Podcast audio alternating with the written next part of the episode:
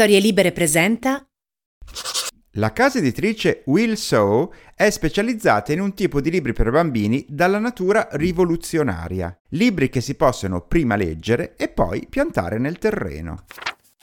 Wilsow è stata fondata dagli amici Tom Williday e James Colthurst, mettendo insieme le proprie esperienze. Il primo proviene infatti da una famiglia di stampatori, il secondo da una di giardinieri. I libri di questa anomala casa editrice sono stampati su carta fatta a mano e arricchita di semi di piante e verdure. Le favole hanno titoli come La carota che era troppo grande per il suo letto, La lattuga che voleva un nuovo look e Il basilico che costruiva ponti. Ogni volume ha una resistenza di circa due anni, un arco di tempo sufficiente per leggere e rileggere la storia ai vostri bambini centinaia di volte. Quando si saranno stancati, potete prenderne una pagina e interrarla con loro nell'orto. Con un po' d'acqua e di pazienza, in breve nasceranno le prime piantine, ovviamente legate al soggetto della favola, così che i vostri figli, dopo aver letto di carote e lattuga, potranno anche coltivarle. In pratica, il primo caso al mondo di libri di cui si possono mangiare i protagonisti. Mi auguro che l'idea venga presto estesa ai romanzi per adulti. Non vedrei l'ora di piantare una pagina di Chuck Palahniuk o di Stephen King per vedere che graziose piantine velenose ne verrebbero fuori. Sono lo scrittore Matteo Bibianchi e questo è Copertina, un podcast dove si spacciano consigli di lettura.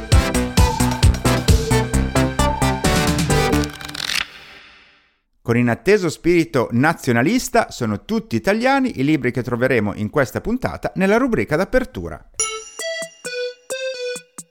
Letture in corso.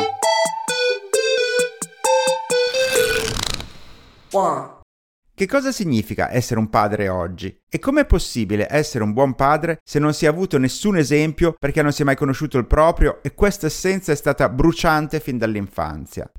Queste sono le domande fondamentali su cui si basa l'ultimo libro di Cristiano Cavina, pubblicato da Bonpiani dal titolo significativo La parola papà.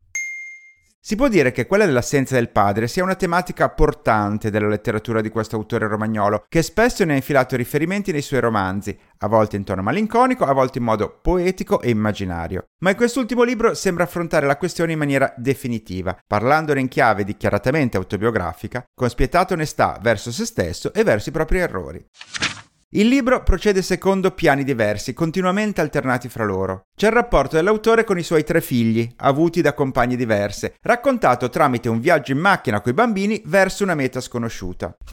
Ci sono i ricordi di infanzia dove la mancanza di un padre per Cavina si faceva sentire anche nelle piccole banalità di tutti i giorni, come l'imbarazzo di andare a comprare delle scarpe da calcio accompagnato da mamma e nonna invece che da qualcuno che poteva intendersene. E poi c'è il resoconto delle sue relazioni sentimentali e dei loro fallimenti, dei quali se ne attribuisce in gran parte le responsabilità. Infine c'è un'altra linea narrativa ancora, quella che riguarda gli incontri che l'autore fa in carcere con un gruppo di detenuti, forse il pubblico più difficile da conquistare per uno scrittore. Una serie di incontri diluiti lungo tutto il romanzo dai risvolti davvero commoventi. Leggendo questo libro si percepisce tutto l'impegno e l'onestà che Cavina ha voluto imprimere nelle sue parole, ma anche il desiderio di sfidarsi e andare oltre persino da un punto di vista stilistico, con frasi dai finali mancanti, come se l'autore stesso non volesse più ripetere certe parole o preferisse lasciarle in sospeso, forse una metafora di quelle assenze così forti che ha percepito nella sua vita. Tuttavia, penso che sia un libro definitivo anche per la svolta personale che racconta, il tentativo di affrontare una volta per tutte quell'incontro che da sempre ha rimandato, ma di farlo a modo proprio. A mio avviso un libro importante per i temi universali che tratta per il modo così individuale con cui li affronta, ma anche un libro impreziosito da un finale bellissimo. Two. Ci sono momenti nella vita nella quali ci sentiamo insofferenti verso ciò che ci circonda e basta un nulla per entrare in crisi e mettere in discussione tutto quanto. Sono i tipici casi nei quali anche un semplice incontro casuale è sufficiente per far prendere al nostro percorso una direzione inaspettata e completamente diversa dalla precedente. È quello che succede al protagonista del romanzo di Flavio Nuccitelli Frenesia, pubblicato da Fandango. Valerio ha 18 anni, è un ragazzo tranquillo che studia ed è un nuotatore a livello agonistico, che passa gran parte del suo tempo in piscina per prepararsi ad affrontare le gare nazionali in compagnia del suo migliore amico Luca e della loro severa allenatrice. Valerio ha anche una compagnia rodata di amici e amiche con i quali trascorre il resto del tempo libero, insomma, nella sua vita tutto sembra procedere in maniera regolare. Finché una sera in discoteca succedono due cose. Prima, Luca che per scherzo lo bacia, suscitandogli una strana reazione. Poi, in quella stessa sera, conosce casualmente Andrea, un ragazzo gay col quale instaura una forte amicizia, e Sara, una ragazza ricca e spregiudicata che comincia fin da subito a invitarlo a casa sua e alle varie feste che frequenta.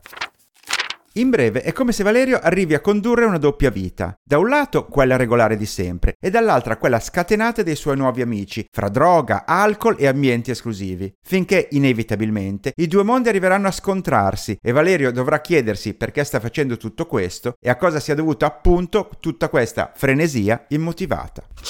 Anche se questo è il suo primo romanzo, Flavio Nuccitelli è autore televisivo e story editor di serie tv importanti dirette da Luca Guadagnino e Niccolò Ammanniti. La sua esperienza si sente tutta nei dialoghi credibili e nel ritmo forsennato di questo romanzo. Un libro che i lettori ventenni potrebbero adorare esattamente come adorano certe serie tv e che ai loro genitori potrebbe far capire parecchie dinamiche del modo di intendere le relazioni dei giovanissimi d'oggi. 3. Anche il terzo libro di cui ci occupiamo è un esordio. Il suo autore è Enrico Prevedello, insegnante padovano che ha già pubblicato diversi racconti su varie riviste italiane. Il romanzo si intitola Le stelle mobili del sottosuolo e lo pubblica l'ottima casa editrice Neo, molto attenta alle nuove voci dei narratori italiani. È la storia di Antonio, un ragazzo affranto per la perdita della propria compagna avvenuta diverso tempo prima, ma della quale non riesce ancora a farsene una ragione.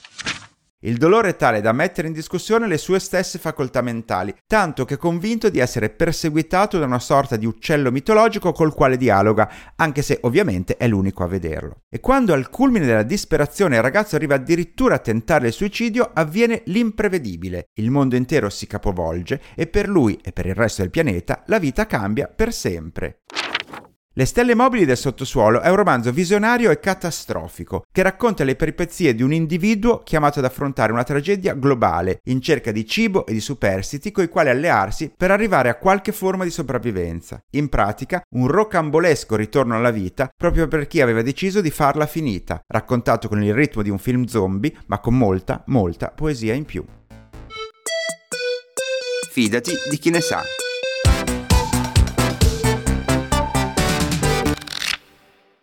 Oggi il nostro viaggio per le librerie d'Italia ci porta ad Asti, dove incontriamo una realtà davvero particolare, a cominciare dal nome Pagine Erranti, che un po' suggerisce di cosa si tratta. È collegato con noi Alessandro Minnella.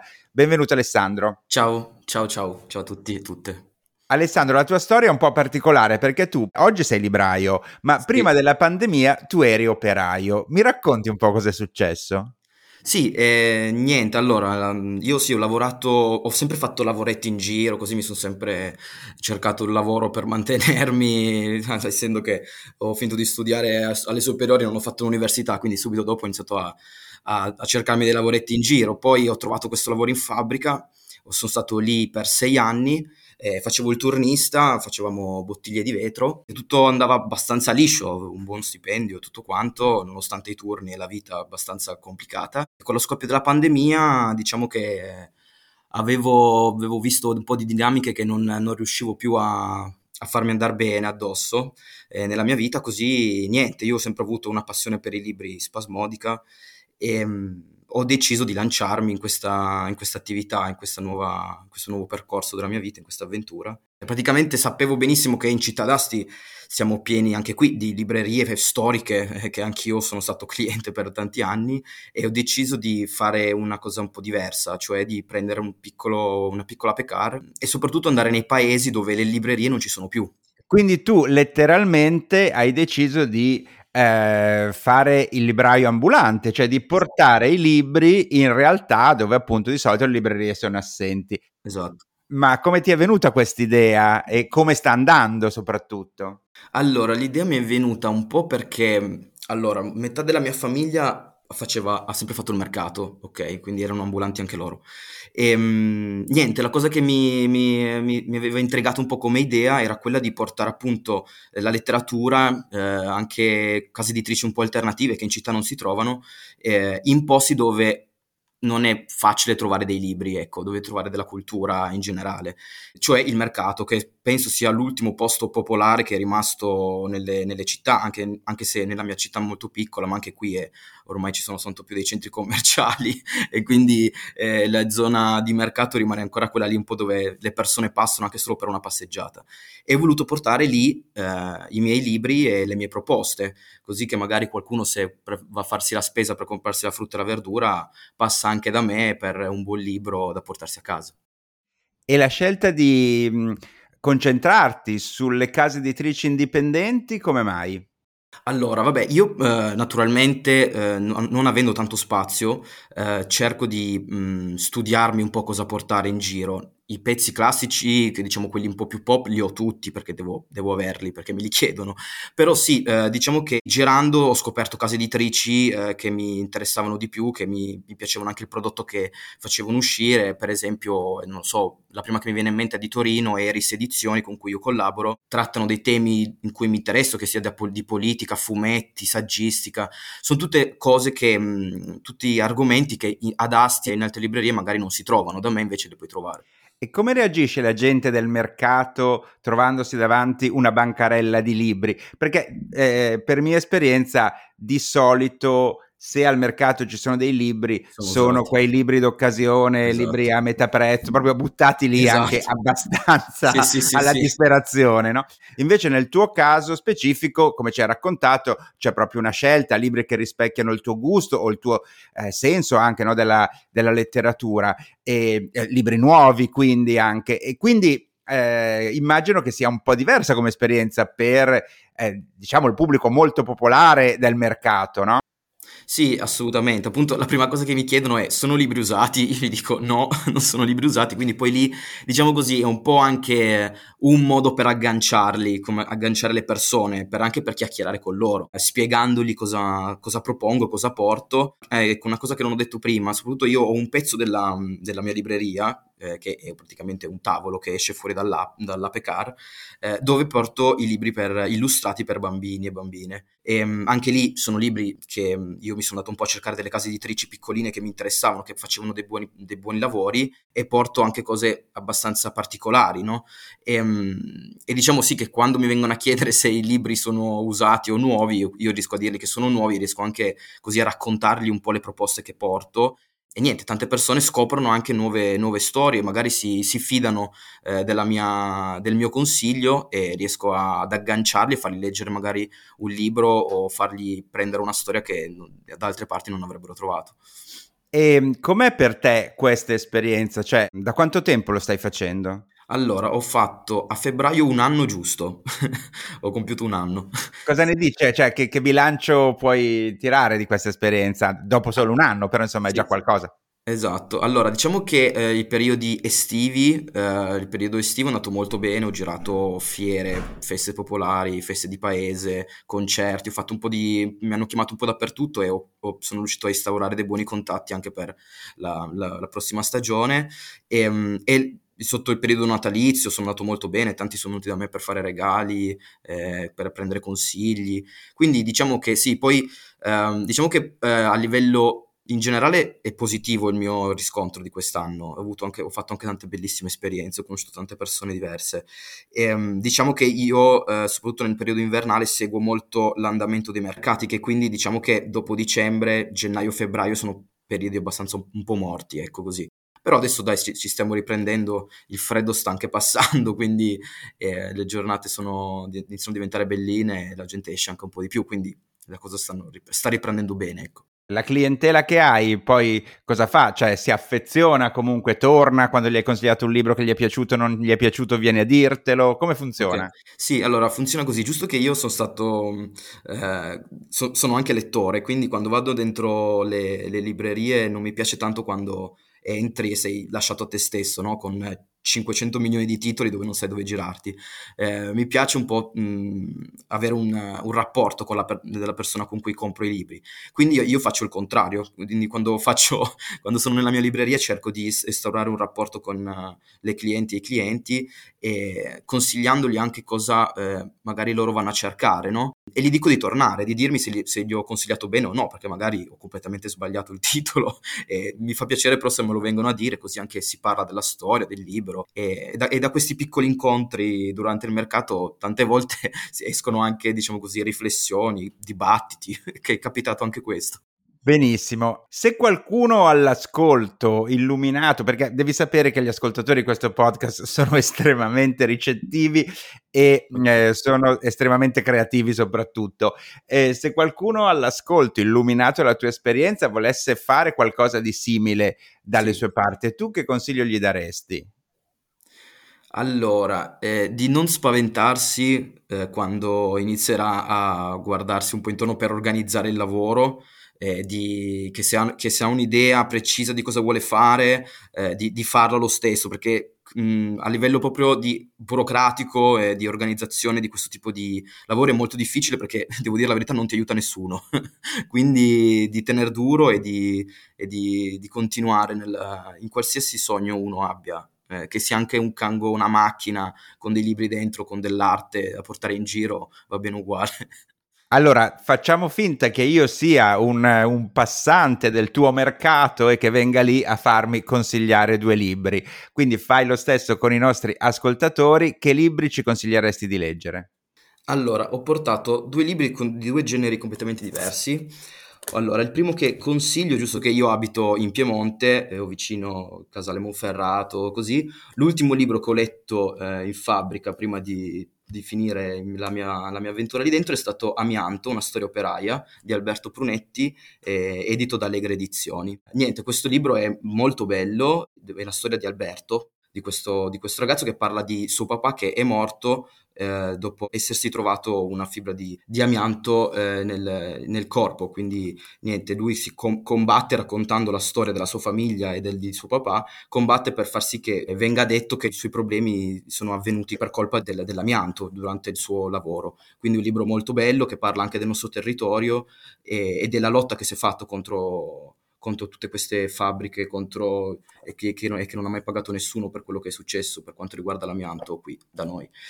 Eh, quindi questo è il primo libro che, ehm, presen- che volevo consigliarvi. Il secondo è tutta un'altra cosa, è un libro di William Gibson, lo potete trovare perché è della Mondadori, che si chiama La trilogia dello sprawl.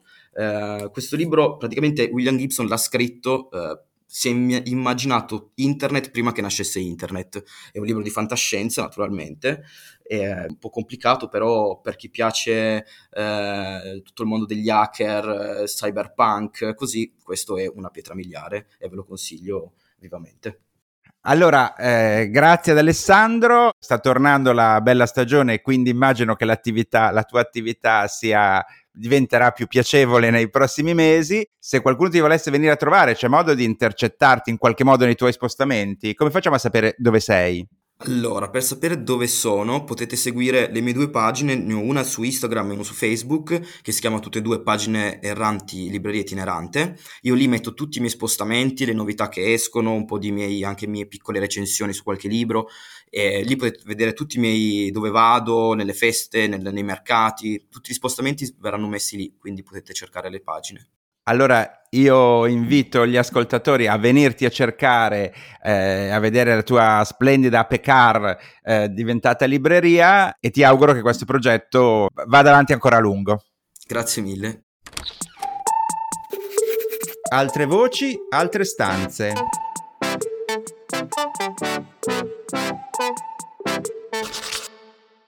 Continuiamo la nostra esplorazione dei traduttori che si occupano soprattutto di autori contemporanei, come il caso dell'ospite di oggi, Chiara Baffa, che vive a Firenze e che in gioventù si è occupata di musica come agente di booking. Negli ultimi dieci anni invece ha scelto di lavorare come traduttrice per la narrativa e la saggistica, traducendo soprattutto autrici come Jacqueline Woodson, Olivia Sudic, Lori Colvin e Charlotte Wood. Sentiamo come si è avvicinata al mondo della traduzione. Sono diventata traduttrice perché sono una persona irrequieta e questo lavoro si adattava molto bene alla mia irrequietezza. A differenza di altri traduttori non ho iniziato correggendo bozze né facendo una proposta di traduzione, ma mh, mm, proponendo invece un'antologia a una casa editrice, quindi in veste di curatrice eh, l'antologia che è uscita per me un fax nel 2011 che si chiamava Cosa volete sentire, che riuniva un po' il mio lavoro precedente con la musica indipendente italiana alla, all'editoria, che era il campo in cui avrei voluto intanto entrare. Questa curatela mi ha, oltre ad essere stata bellissima, mi ha aperto le porte di un po' di case editrici e, e mi ha fatto conoscere molte persone che poi sono diventate dei colleghi o dei datori di lavoro. Come miei, molti miei compagni di avventura non ho studiato traduzione alle scuole specializzate anche perché ai miei tempi eh, ce n'erano veramente poche, ma ho imparato la traduzione lavorando, eh, che, che, è stata una bellissima, una bellissima avventura. La traduzione, e qui torniamo all'irrequietezza di qui sopra, ti permette di immergerti ogni volta in una vita diversa, in un posto diverso, in una storia diversa. E è veramente un mestiere in cui non ci si annoia mai.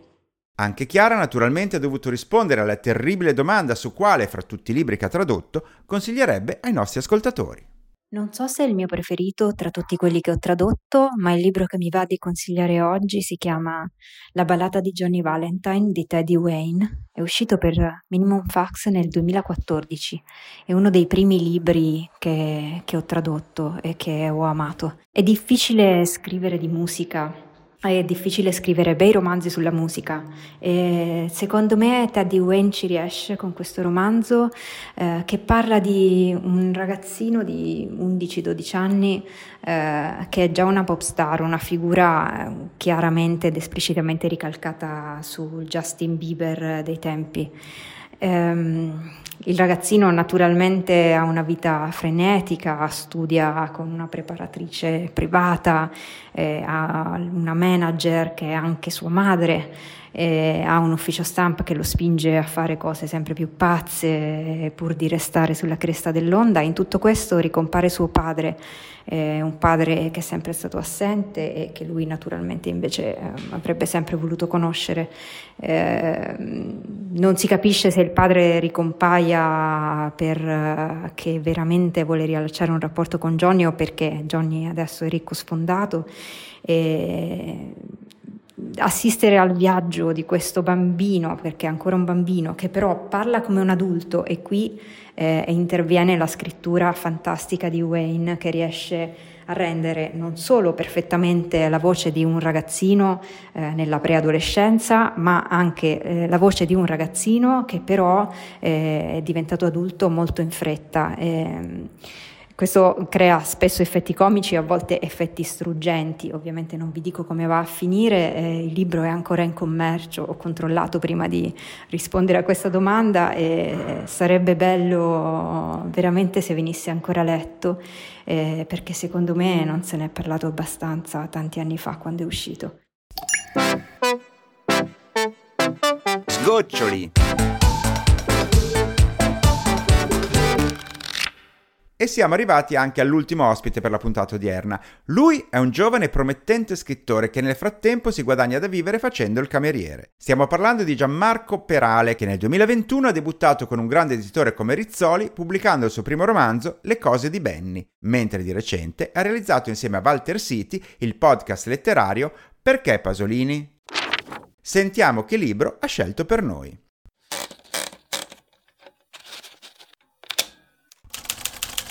Il libro che consiglio è Colloquio con Giulio Einaudi di Severino Cesari.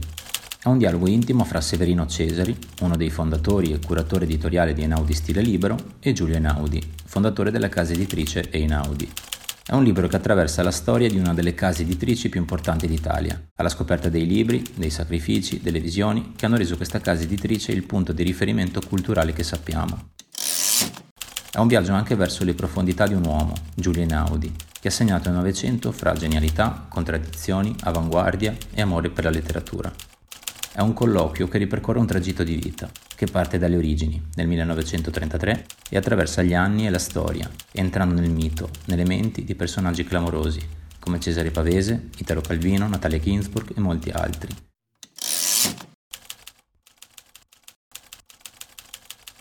Personaggi che nella Inaudi hanno trovato una casa, un posto dove riuscire ad esistere. E poi c'è il rapporto e le confidenze di Einaudi di fronte a Severino Cesari, curioso di sapere tutto, paziente e mai eccessivo.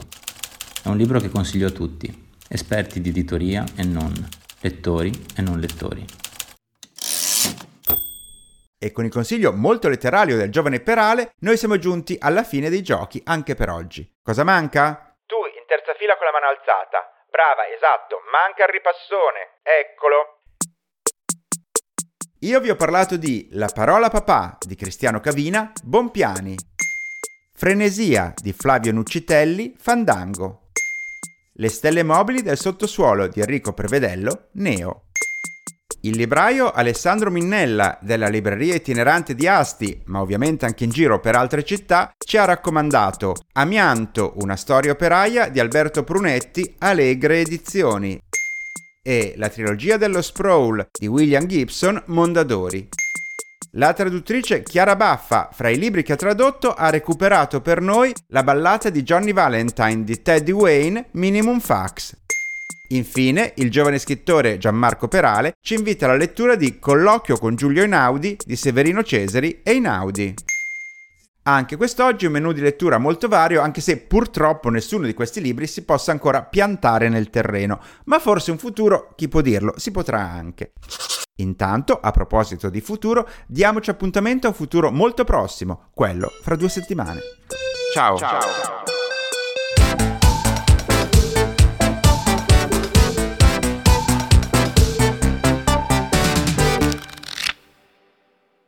Una produzione storielibere.fm di Gianandrea Cerone e Rossana De Michele.